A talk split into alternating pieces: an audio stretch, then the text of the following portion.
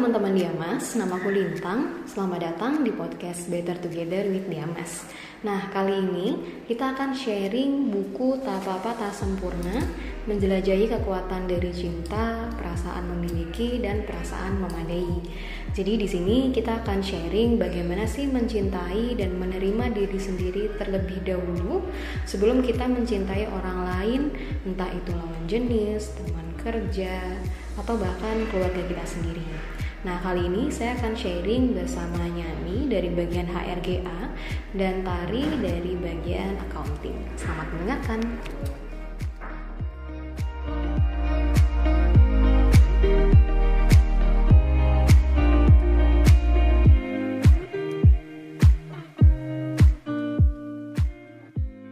Halo Kak Tari. Halo Inta. Halo Nyani. Halo. Gimana kabarnya nih Nyani sama Kak Tari? Luar Eh, biasa. luar biasa. Luar biasa. Iya. Kayaknya nih kemarin agak nggak sehat ya. Iya, lagi sakit tenggorokan kak. Kayaknya sakit hati. Oh. Mending sakit tenggorokan ya daripada sakit hati ya. Jangan, aku kurus. Oke oke Sekarang udah kurus ya. Kak Tari gimana lagi sibuk apa nih? Tari sibuk sama kerjaan sih ya. Eh, biasa awal ta awal tahun lagi, akhir bulan, bulan. awal bulan itu pasti banyak banyak deadline. Oke. Closing. Mm. Closingan. Hari ini kita mau bahas buku eh, tak apa tak sempurna episode eh, ketiga ya Nyani ya. Iya. Episode ketiga tentang apa itu Nyani? Menjelajahi kekuatan dari cinta, perasaan memiliki dan perasaan memadai. Oke. Siapa nih yang mau sharing duluan nih? Nyani apa Kak Tari dulu? Katari dulu aja. Eh, nyanyi juga boleh. Katari dulu aja. Sweet dulu aja Oh, gitu. Yang mana? eh, Tari ya. Jadi kalau menurut penulis nih ya, menurut penulis itu di sini tuh dia udah melakukan beberapa riset sih, dan ini lumayan lama loh. Dia melakukan riset tiga tahun untuk mendalami cinta itu seperti apa sih sebenarnya bagi beberapa orang gitu ya. Nah di sini tuh dia akan menjelaskan tuh tentang konsep cinta. Di saat kita mencintai, kita pasti kayak punya rasa untuk memiliki orang itu. Dan di saat kita punya rasa ingin memiliki itu, kita pasti akan melakukan segala hal untuk bisa em, men- mendapatkan mendapatkan orang tersebut gitu. Padahal sebenarnya itu konsepnya agak-agak salah ya kalau menurut Arya. Dan dia juga sebenarnya nggak sependapat sih dengan konsep itu. Dia tuh lebih menekankan ke eh, di saat kita mencintai seseorang, kita tuh harus mencintai diri kita juga Iya. gitu. Harus mengutamakan diri kita juga gitu. Ourselves first. Mm-mm, iya, egois nggak apa-apa. Di saat kita mencintai seseorang itu, di situ kita perlu yang namanya egois. Bukan berarti egois itu kayak kita tuh eh, mengorbankan orang itu, kayak nggak peduli sama orang itu bukan. Tapi di saat kita benar-benar mencintai seseorang, kita tuh perlu egois supaya kita tuh nggak memilih orang yang salah. Dalam ya. Dalam. Nyani. Iya, jadi lebih. Emang jangan gitu dong. Nggak aku lihat kamu perhatiin kata Ari nih cerita. Oke, lagi di, berimajinasi. Mendalami lagi. Membayangkan ya, membayangkan. Iya. ya kalau Nyani gimana? Benar sih kata kata Ari, jadi kita mm, egois dikit buat diri kita sendiri tuh nggak apa-apa, karena ya harusnya kita berterima kasih dulu ke diri kita sendiri kan, baru ke orang lain gitu. Baru kita bisa mencintai orang lain. Orang lain ya. Oke, kalau dari buku ini nih aku sempat baca juga. Di sini sih dia bahas eh, beberapa orang atau umumnya orang itu ketika dia eh, ingin mencintai seseorang, dia biasa akan eh, membuat tolok ukur atau syarat-syarat dulu untuk dirinya sendiri. Iya, Kalau di psikologi sih bilang cinta bersyarat. bersyarat. Iya betul. Jadi kayak lebih melakukan sesuatu yang supaya menarik perhatian orang Iya, itu ya. eh, misalkan aku mau nurunin berat badan, Mm-mm. biar dia suka. gitu. Iya, biar dilirik gitu. Iya, atau mungkin dulu aku mau eh, perawatan yang yang Ekstra gua- iya, gitu yang, ya yang- kan? yang sampai ekstrim banget gitu, Mm-mm. biar dia suka. gitu. Iya. Jadi lebih mengutamakan dia suka Mm-mm, daripada kita sendiri yang nyaman. kan? kita nggak mm, kita nggak tahu nih sebenarnya mungkin awalnya kita ngerasa kita nggak apa-apa ya Iya. oh nggak apa-apa kok yang penting dia suka tapi nanti kalau misalnya cinta itu nggak berbalas nah di situ kita pasti bakalan stres nih Iya, capek banget. iya karena kita kayak gila aku udah mau udah begini aku udah begitu tapi tetap nggak dapetin orang itu gitu kan. Itu kita pasti bakalan stres berkali-kali lipat gitu. Kita pasti sedihnya tuh hancur sehancur hancurnya gitu. Tapi di saat kita memang benar-benar kayak mendahulukan diri kita duluan nih sebelum kita mencintai kita mencintai orang itu tapi kita lebih memikirkan diri kita eh, kita tetap mengejar orang itu tetap kayak tapi bukan berarti kita mengubah diri kita nih. Kita nggak deketin orang itu tapi dengan pribadi kita yang asli gitu. Oh, Iya. jadi kayak kita tuh uh, uh, kita menunjukkan sifat kita kita menunjukkan kayak gimana kita yang sebenarnya tapi dalam hal baik ya gitu Iya. tapi kalau misalnya kita mencintai seseorang itu dan kita menjadi pribadi yang lebih baik lagi sebenarnya nggak masalah jadi saya kita mm, misalnya tuh kayak uh, nurunin berat badan tuh kan sebenarnya hal yang bagus ya dan kalau misalnya kita tuh mencintai seseorang terus sampai yang membuat kita sampai menurunkan berat badan, itu sebenarnya hal yang positif sih menurut Tari ya kan. Saya kayak itu sebenarnya nilai plusnya buat kita. Saya nggak ada ruginya gitu ya tapi kan. tergantung mindsetnya nggak sih? Iya misalkan kan kamu nurunin berat badan tuh memang karena kamu pengen atau Karena karena dia, dia? karena dia yang nyuruh. atau kalau enggak karena dia suka aku kurus. Karena dia sukanya cewek yang kurus.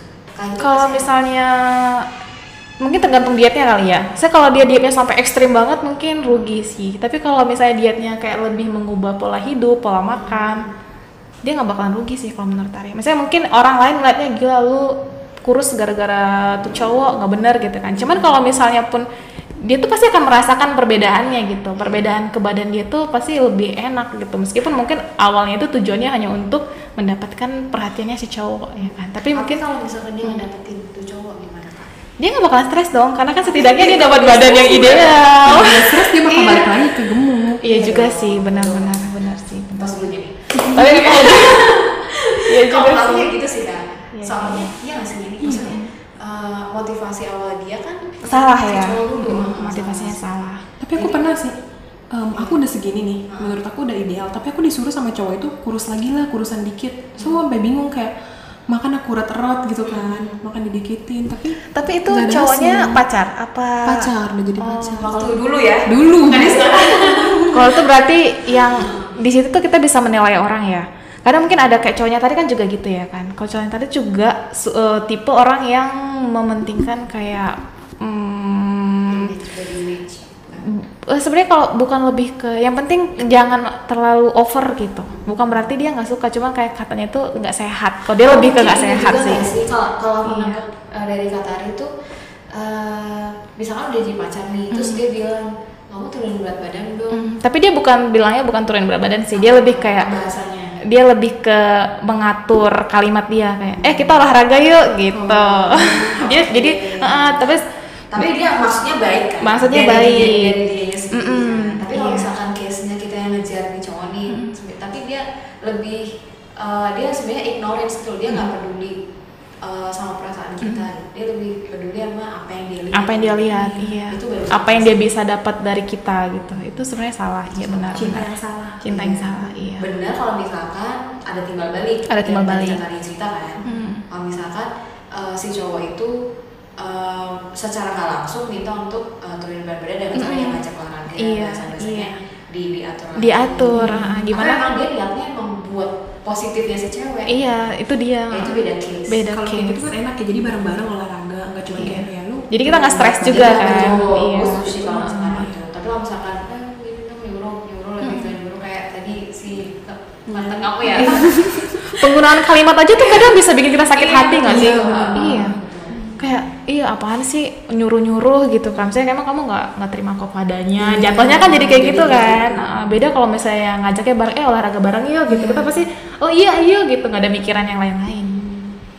Tapi yang penting penerimaan diri sih kalau Iya. kalau yang pertama.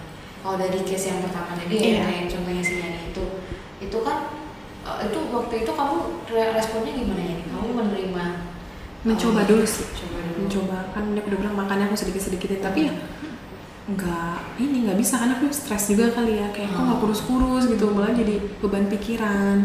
Nah itu yang yang jelek yang Iya, buruk. untung udah putus ya. Itu udah putus ya? Aku kamu menyadari itu itu Iya. itu. Kapan gitu Oh, menyadarinya? itu cowok nggak benar gitu. Eh biasanya. Total banget ya. Ya sih Iya. sebenarnya sih udah tahu sih kayak kok nyuruh-nyuruh mulu sih? Lu nggak terima gue apa adanya. Yang menurut diri gue aja tuh diri gue tuh udah perfect gitu. Tapi Maksudnya lu udah malah cukup udah gitu. cukup udah ideal. Malah lu nyuruh gue lebih kurus lagi. Ya lu mending cari cewek lain gitu iya. kan. lebih bagus gitu sih. Iya. Lebih Pada bagus akhirnya- keinginan pada apa mikir gitu kan ya? Mm-mm, kemampuan untuk melepaskan itu lebih bagus. Karena keseringan disuruh. Iya. Jadi kamu sampai tuh ya kayak kamu udah usaha tapi kayaknya usaha kamu gak pernah di appreciate iya. gitu. itu yang nggak benar sih. Itu kayak jadinya jatuhnya eh, tapi untung bisa sadar ya. Yang susah itu yang nggak bisa sadar Iya, itu loh.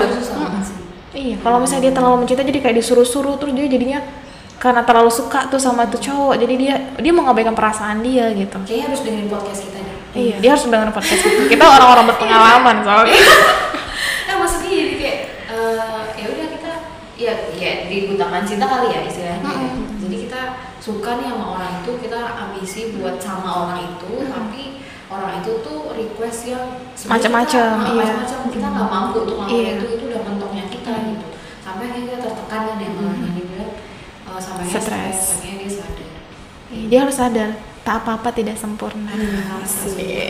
Iya nggak sih? Iya tak apa-apa tak sempurna. untuk diterima orang tuh nggak harus perfect gitu. Mm-mm, iya. Kalau misalkan orang itu demand atau minta untuk jadi sesuai dengan keinginannya dia ya kita juga harus uh, menilik diri sendiri juga nggak sih? Kayak lihat juga uh, aku tuh sebenarnya uh, bisa nggak sih kayak apa yang dia mau gitu? Atau apa yang dia mau tentang diriku tuh sebenarnya positif nggak sih? Kalau misalkan nggak positif ya teman-teman harus mikir lagi. Iya, harus berani untuk menjauh, harus berani untuk melepaskan gitu.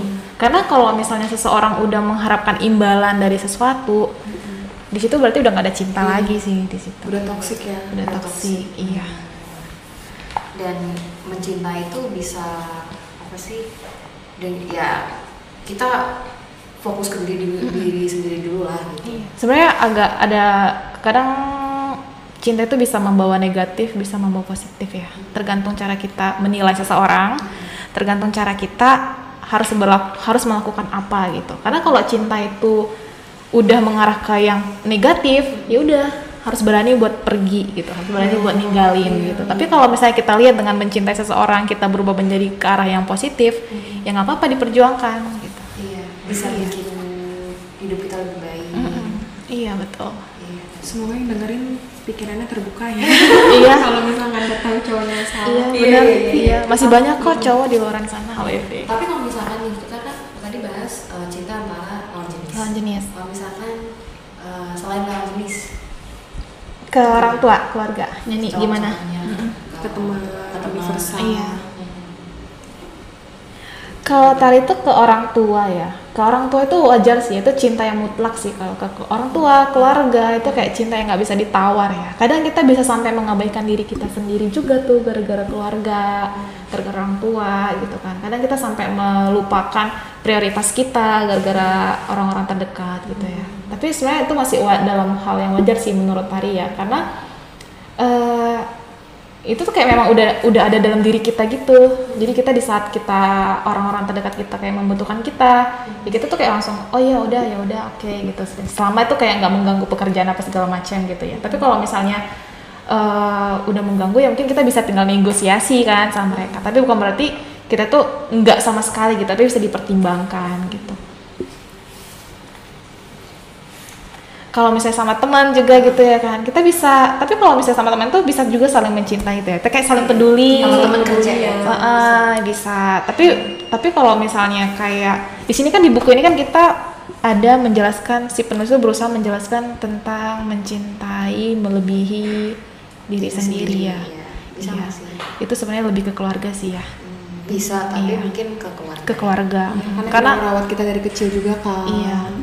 Kalau misalnya ke untuk orang lain, kalau khusus tari nih ya, spesialnya tari buat tari pribadi itu, kalau ke orang lain mungkin nggak bisa kayaknya. Soalnya tari itu termasuk orang yang egois sih, dan terlalu jaim gitu. Jadi kalau misalnya kayak mencintai seseorang meskipun mungkin pasangan, nggak tahu ya kalau misalnya nanti udah nikah, soalnya kan tadi belum nikah ya kan. Jadi tadi nggak tahu kalau misalnya udah nikah tadi bisa nggak ya. Tapi kalau misalnya sekarang tadi kayaknya belum sih, kayak belum bisa mencintai seseorang yang bukan keluarga itu melebihi diri ta- mencintai diri tadi sendiri. diri sendiri ataupun keluarga Iya. ya kalau misal kalau kalau mencintai keluarga kan berarti kan kayak udah sepenuhnya Udah gitu kan. sepenuhnya. Mm, Kalau sama keluarga kan kayaknya ya bisa lah mencintai mereka lebih menci- daripada lebih apa daripada mencintai diri sendiri itu kayak nggak bisa tarik atur gitu nggak bisa tarik ukur gitu tapi kalau misalnya kayak oh, ke orang lain gitu kayak tadi lebih memikirkan pribadi tadi sendiri lebih egois ya karena keluarga kan eh, nggak mungkin nyakitin kita ya. Hmm, mungkin kalau keluarga Tapi tuh kalau misalkan nih ada istilah toxic family. Iya, pasti sih kalau misalnya tuh? keluarga tuh mm, kayak nggak mungkin sih keluarga nggak menyakiti tuh kayaknya mungkin hanya ada di dalam drama-drama. Nggak mungkin maksudnya gini maksud aku eh, mungkin kalau kita sakit juga keluarga masih bisa nerima Iya kan. sih, Kecuali betul. keluarganya emang toksik. Iya. Baru itu Tapi kalau kita gimana? menghadapi keluarga toksik gimana nya nih? Eh, kalau menghadapi keluarga yang toksik itu kayak misalnya di saat kita senang mereka ada, di saat kita sedih mereka nggak ada gitu Betul, ya kan. Eh, di saat kita lagi susah, gue bukan keluarga gue tuh gitu. Tapi di saat kita bilang, ih keluarga gue gitu. gitu ya. Kalau Tarima lebih ke eh, ya udah aja gitu. Ya, Tadi kan Kak Tari sempat ngomong tuh kalau kita bisa mencintai keluarga kita melebihi dari kita sendiri Iya. kan. Iya, jadi tadi Kalau kayak lebih menerima family. aja gitu. Misalnya eh, ya udah deh kalau memang di saat misalnya di saat yang penting tuh di saat mereka membutuhkan tari tari ada Mm, nggak penting di saat tari membutuhkan mereka mereka ada apa enggak tari nggak terlalu memikirkan gitu karena kan kalau menurut tari itu cinta itu memberi memberi memberi memberi gitu Kalau misalkan nih kak, eh, nih ada case di mana satu keluarga ini toksik. Misalkan Nyani nih berada di keluarga yang toksik, terus Nyani menyadari, nih amit-amit ya, amit-amit ya, Amit-amit, gitu, iya. berada di keluarga yang toksik. Eh, Nyani menyadari itu. Nah, apa yang akan Nyani lakukan untuk eh, menghandle itu? Meng- meng- meng- apa sih istilahnya kayak mengatasi itulah, mengatasi keluarga yang toksik. Kalau udah toxic kayak gitu ya kayak ya udah nggak bisa dipercaya lagi. Terus jadi lebih tertutup ke keluarga kayak nggak bisa terbuka banget sama keluarga. Biasanya kita terbuka tuh sama orang tua ya kan ada apa-apa cerita itu nggak bisa. Tapi kayak gitu positif nggak? nggak positif sih. Tapi Iya. kan toxic mereka sendiri Iya. yang negatif yang bikin kita diri kita sendiri tuh negatif. Jadi ya udah terima resikonya aja. Kenapa kenapa mama papa kayak gitu? Kenapa keluarga keluarga kita tuh kayak gitu? Jadi kita menjauh ya. Makanya nggak heran sih ada keluarga yang nggak deket gitu ya. Ada keluarga yang memang benar-benar harmonis ada keluarga yang kadang nggak ngobrol nggak ngobrol gitu. Pulang-pulang tapi nggak ngobrol. Cuman sekedar ngeliat muka mungkin kadang ada kali yang nggak makan bareng nggak ada. Kalau kayak nggak tahu sih keluarga yang lain kayak gimana. Mungkin karena kesibukan juga susah ya buat makan bareng ya cuma kan setidaknya sekali seminggu bisa kali ya makan bareng gitu kan. Kalau yang harmonis kan biasanya harusnya bisa kayak gitu ya. Tapi dengan adanya keluarga toksik tadi ya urusan lu urusan lu. Urusan gua urusan jatuhnya kayak gitu jadinya. Ya padahal sebenarnya itu nggak bagus sih dan kita sebenarnya nggak bisa ngatur orang juga ya. Misalnya kita mungkin kita bisa mengatur kita itu harus seperti apa menghadapi orang. Tapi kita nggak bisa mengatur respon orang itu ke kita gitu Berarti kontrol diri. Kontrol Lebih diri sih kontrol. sebenarnya, Misalkan iya. kita nih, kita pribadi nih berada di suatu keluarga yang toksik. Berarti yang bisa kita handle diri sendiri, dulu aja iya Ja, eh, sebenarnya susah ya itu kayak tindakan yang susah banget sih menurut Ari itu kalau misalnya Karena itu keluarga. karena itu Iya. keluarga ah, ah. di saat kita eh, orang lain jangan kan keluarga ya eh, iya, jangan kan eh, di saat memang kita lagi butuh ya maksudnya di saat kita memang lagi butuh orangnya ada gitu tuh kayak susah ya. Maksudnya kalau misalnya orang udah toksik gitu ya mereka tuh pasti kayak bodoh amat gak sih? Kalau misalnya nggak saling menghargai gitu. Jadi kayak meskipun itu keluarga gitu kan pasti dia kayak ya udahlah ngapain? gitu kan. Saya kayak eh, bodo amat gitu nggak misalnya keluarga keluarga tuh kan banyak yang kayak gitu ya kalau misalnya udah toksik kan kayak gitu sih Iya, kayak anaknya misalkan buat salah terus orang tuanya kayak ya udah itu Kan amat sendiri, gitu, iya. urus sendiri deh masa Ah, lalu gitu. yang penting makan apa semua ada Iya, gitu. yang penting rumahnya buat lo tidur gitu. iya padahal kan sebenarnya nggak boleh gitu ya Iya. setidaknya apalagi orang tua itu paling penting ya dalam dalam kehidupan anak-anak meskipun dia masih kecil meskipun dia udah besar gitu itu kayak peran orang tua itu penting banget sih Bener. Nah kalau dalam case kayak gitu nih kak, bisa nggak sih kita eh, tetap ngasih cinta kita ke keluarga lebih besar dibandingkan kita mencintai diri sendiri? Hmm, Kalau menurut kalau tari dulu, ya, tari, ya. Tadi aku semangat kayaknya. Kalau iya. di toxic family, kalau kata aku sih nggak bisa sih, nggak bisa nggak bisa. karena apa? Karena ya keluarganya udah negatif. Masa kita mau mencintai dia mencintai keluarga kita yang toksik itu melebihi diri kita sendiri berarti kita sama aja toksik dong kayak mereka. Oke. gitu sih. Kalau nggak Tari Hmm, tadi enggak sih. Tari tuh lebih ke eh, menunjukkan cinta dulu ke mereka. Karena Tari itu termasuk dari keluarga yang dulunya itu benar-benar kayak sibuk dengan masing-masing. Waktu masih sibuk-sibuk sekolah, masih kecil-kecil tuh kayak apalagi kan mama Tari itu kan memang dari awal dari Tari kecil tuh kan dia udah single parent gitu kan. Misalnya orang tua Tari papanya papa Tari udah meninggal gitu kan. Jadi kayak mama Tari tuh waktu itu bener-bener habis buat cari duit gitu kan. Dia tuh kayak nggak ada waktu buat kayak ngurusin kita banget. Dan itu bukan salahnya dia gitu. Iya, ya. karena emang keadaan. Ah, memang keadaan gitu kan. Jadi tuntutan.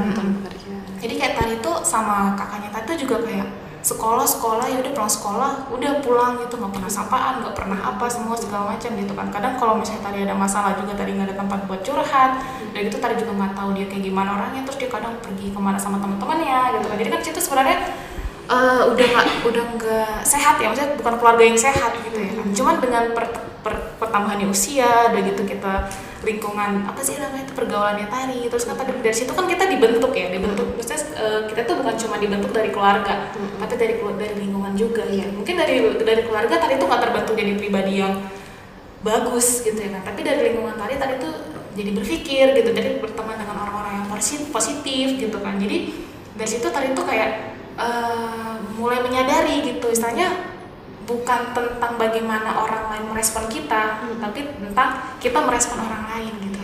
Dengan kita berusaha merespon orang lain sebaik mungkin orang itu pasti bakalan ngasih kita tuh respon yang baik juga. Tapi kalau misalkan emang awalnya kita udah mencintai keluarga itu misalkan kita udah menunjukin nih kalau kita lebih mencintai mereka dia. mengutamakan cinta kita Hmm. tapi ya tetap aja hasilnya nggak ada itu gimana? Eh kalau mereka tetap toksik nggak berubah? nggak berubah gitu ya. Sebenarnya itu kembali ke diri kita sendiri sih. Kita oke nggak tanpa mereka gitu. Kalau tadi mah nggak oke tanpa keluarga gitu. Maksudnya meskipun mereka nggak sesuai seperti yang tadi harapkan tapi hanya mereka gitu yang benar-benar tari bisa klaim punya tari gitu.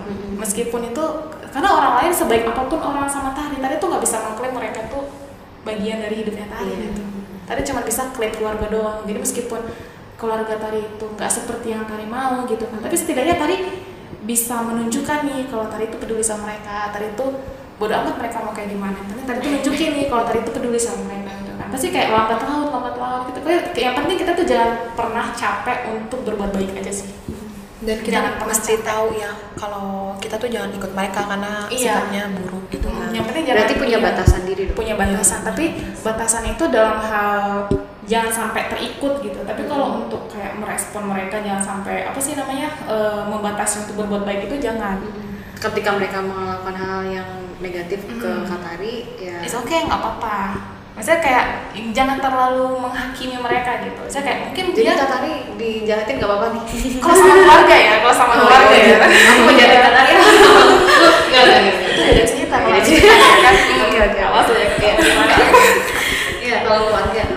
Keluarga, tapi kalau karena karena sejahat-jahatnya keluarga gitu ya, sejahat-jahatnya keluarga itu itu tetap keluarga kita gitu. Kita tuh nggak bisa bilang, mungkin kita bisa bilang, ini bukan keluarga gua gitu ya. Tapi itu nggak, kita tuh nggak bisa meng apa sih itu eh, memutuskan hubungan begitu hanya dengan omongan doang gitu ya. Nah, jadi kita juga eh, nggak bisa jaga jarak dari mereka gitu. Jadi kalau misalnya mereka jaga jarak dari kita, terus kita juga jaga jarak, udah hancur. Tapi kalau misalnya mereka jaga jarak, terus mereka jahat sama kita apa segala macam, tapi kitanya nggak capek nih untuk berbuat baik, nggak capek untuk mendekat gitu kan. Jadi secara perlahan hubungan itu bakalan bagus. Berarti seiring Gitu. berjalannya waktu. Iya, harus siap tersakiti ya harus ya tersakiti karena karena kalau misalnya cinta Pengorbanan berarti ya. pengorbanan itu karena itu kan bagian dari cinta ya pengorbanan Oh, iya. peduli udah gitu kan eh, apa sih namanya sabar sabar itu kan merupakan dari cinta bagian dari cinta juga jadi kalau misalnya kita mencintai seorang tapi kayak kita tuh harus mendapatkan imbalan yang bagus misalnya kayak gue kan udah cinta sama lu nih lu juga harus cinta sama gue nih gitu Mm-mm. itu nggak bagus itu, cinta- itu bukan cinta cinta itu pamrih. Cinta palsu Pemahaman juga gitu nggak sih? Misalkan orang eh, anggota keluarga ini memperlakukan kita eh, mungkin nggak sesuai dengan keinginan kita dan kita berpikir perlakuan itu buruk. Berarti kita harus mencoba untuk eh, mengubah mindset dong. Iya, terus Uh, menerima keadaan juga. Hmm. Maksudnya kayak kita ngubah mindset kita tuh kayak ya udah nggak apa-apa. Bukan bukan bukan sebenarnya bukan berarti nggak apa-apa Iya. gitu ya. Cuman lebih ke menerima aja sih. Memang dia orangnya seperti itu gitu kan. Kita kan nggak bisa ngatur orang pemikirannya kayak gimana. Nggak bisa mengatur perilaku orang gitu kan. Nah sekarang kalau misalkan nih dalam setting uh, tempat kerja itu bagaimana teman-teman memposisikan uh, cinta dalam pekerjaan? Hmm, Nyani gimana Nyani? Kalau menurut aku sih dengan peduli pada yang lain ya kan. Teman-teman ya, Iya, kerja. Terus eh, dengerin kalau misalnya ada yang cerita. Mau mau dengerin kalau misalkan uh, temen mau curhat Iya. gitu, uh, nyanyi menerima mereka. Iya benar-benar karena dengan kita begitu aja kita bisa mengubah harinya orang loh. Betul. Dengan kita peduli sama seseorang itu kita bisa buat dia jadi tambah semangat kan. Iya, apalagi kalau misalnya di tempat kerja itu kan butuh semangat ya. Kalau dari awal kita masuk kerja aja kita udah lemes, aduh seharian itu kayaknya disenggol dikit aja bisa. Oh, ada senggol bacok sana. Sengamuk. Iya. Oke oke oke oke. Ini kita udah sekian menit nih eh, ngobrol-ngobrol deh ngobrol-ngobrol tentang cinta dan eh, penerimaan diri. Semoga teman-teman bisa nangkep apa yang tadi udah diceritain sama Kak Tati, sama Yani tentang gimana sih kalau misalkan kita eh, berada di toxic family nih ya. Mhm. Eh, bahasan terakhir kita tadi harus gimana kalau dari Katari eh, tadi lebih banyak ya berusaha untuk memahami Menerima. kondisi, menerima keadaan dan tetap ngasih cinta Iya. apa ya tetap ngasih perilaku perlakuan perlakuan cinta ke keluarga Betul. karena ya karena keluarga Iya, dan kan nggak apa-apa kalau nggak Iya. sempurna. sabar sabar Iya. itu pun juga salah satu bentuk dari cinta, Cinta betul. ya gitu ya teman-teman Iya. jadi kalau misalkan eh, teman-teman ada yang terjebak juga nih dalam eh, cinta an- lawan jenis yang kayaknya sifatnya toksik gitu itu pengecualian ya dari Hmm. cerita dari Katari tadi ya itu ya better ditinggalin lah karena nggak Iya. bagus juga untuk diri sendiri pokoknya eh, kita mau utamakan tentang eh, mencintai, Mencintai diri, diri sendiri, sendiri. dulu, mencintai diri sendiri menerima diri sendiri dulu baru kita bisa eh, mencintai, Mencintai orang lain. Gitu oke thank you Katari Iya, thank you. Iya, thank you juga. bye bye Bye bye.